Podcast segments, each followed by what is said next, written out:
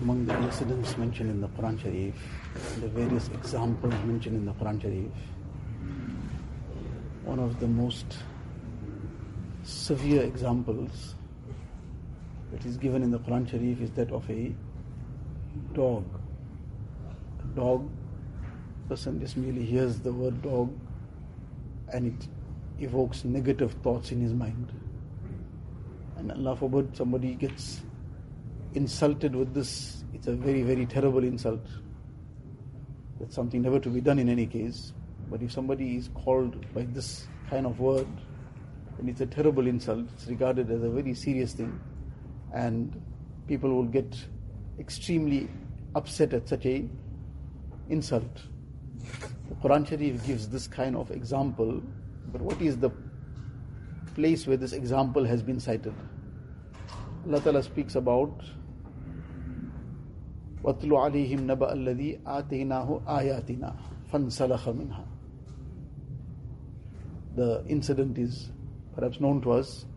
There's no time to go into the details of it. Of Bal'am bin Ba'ura, who was a very great scholar, and Allah Ta'ala is referring primarily to this, but these are usul. These are not confined only to that incident that happened. These become usul. That this is the way the person who is going to come to Qiyamah must understand this is the principle of Allah Ta'ala. So this person was given the ayat, given the divine book, the meaning the knowledge of the divine book. But what happened? فَانْسَلَخَ مِنْهَا He slipped away from it. Why? What became the reason for slipping away from this? The next ayat Allah Ta'ala gives that detail that first, well, in the same ayat, فَانْسَلَخَ مِنْهَا فَاتَّبَعَهُ الشَّيْطَانُ فَكَانَ مِنَ الْغَاوِينَ Then Allah Ta'ala says, وَلَوْ شِئْنَا لَرَفَعْنَاهُ بِهَا We could have elevated him with this very same knowledge, elevated him to a very great height with the same knowledge. But وَلَكِنَّهُ أَخْلَدَ إِلَى الْأَرْضِ وَاتَّبَعَ هَوَى These two aspects. أَخْلَدَ إِلَى الْأَرْضِ He became greedy for the dunya. This is what was the crux of it. Clinging to the earth refers to become, he got caught up in the greed of dunya. So now he was given this, uh, enticed with this dunya, that look, you just do this and you oppose Musa والسلام, and say these things, make this bad dua. but that didn't happen, it went against him. But the thing that made him slip was his greed of dunya. So the greed of dunya, this became the, the point of falling off. And he followed his own desire against the command of Allah Ta'ala. The desire of his became the thing that he now started following. Now, these are the things that become the biggest obstacle in everything for that matter, and especially the aspect of the ilm of deen. That a person gets entrapped by the greed of dunya, and then that becomes a means of the following of desires.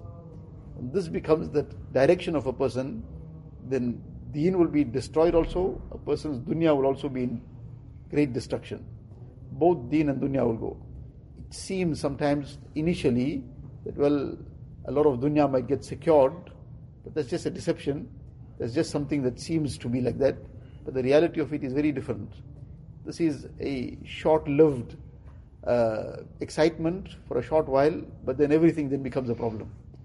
So many a times it appears from outside very glittery, very glamorous, but the reality of it is very different. So this is the lesson that we are being given here that these are extremely dangerous things. A person should be all the time checking and rechecking and rechecking that is my heart getting affected with this glitter and glamour of dunya? And am I also beginning to start think in the manner that people of dunya think that I have to secure this and have to secure that in terms of dunya in the manner of the people of dunya? Otherwise, this na'uzubillah, ilm of mine is also going to be of no use to me. If that is the line of thinking, then we have also adopted the mindset of dunya. But what is the mindset of a person of ilm? That he has dedicated himself to the knowledge that Allah Ta'ala has now opened out to him, and Allah Ta'ala will take care of whatever his needs are. And that is the manner in which he focuses himself. Allah Ta'ala is the provider, Allah Ta'ala alone is the provider. Allah Ta'ala will open the doors for him. The thinking and the mindset is the most important aspect in this regard. That what does he think? He thinks in the line of the people of dunya, or he thinks how the Quran Sharif wants him to think. What is the way that he will get closer to Allah Ta'ala? Allah Ta'ala give us that.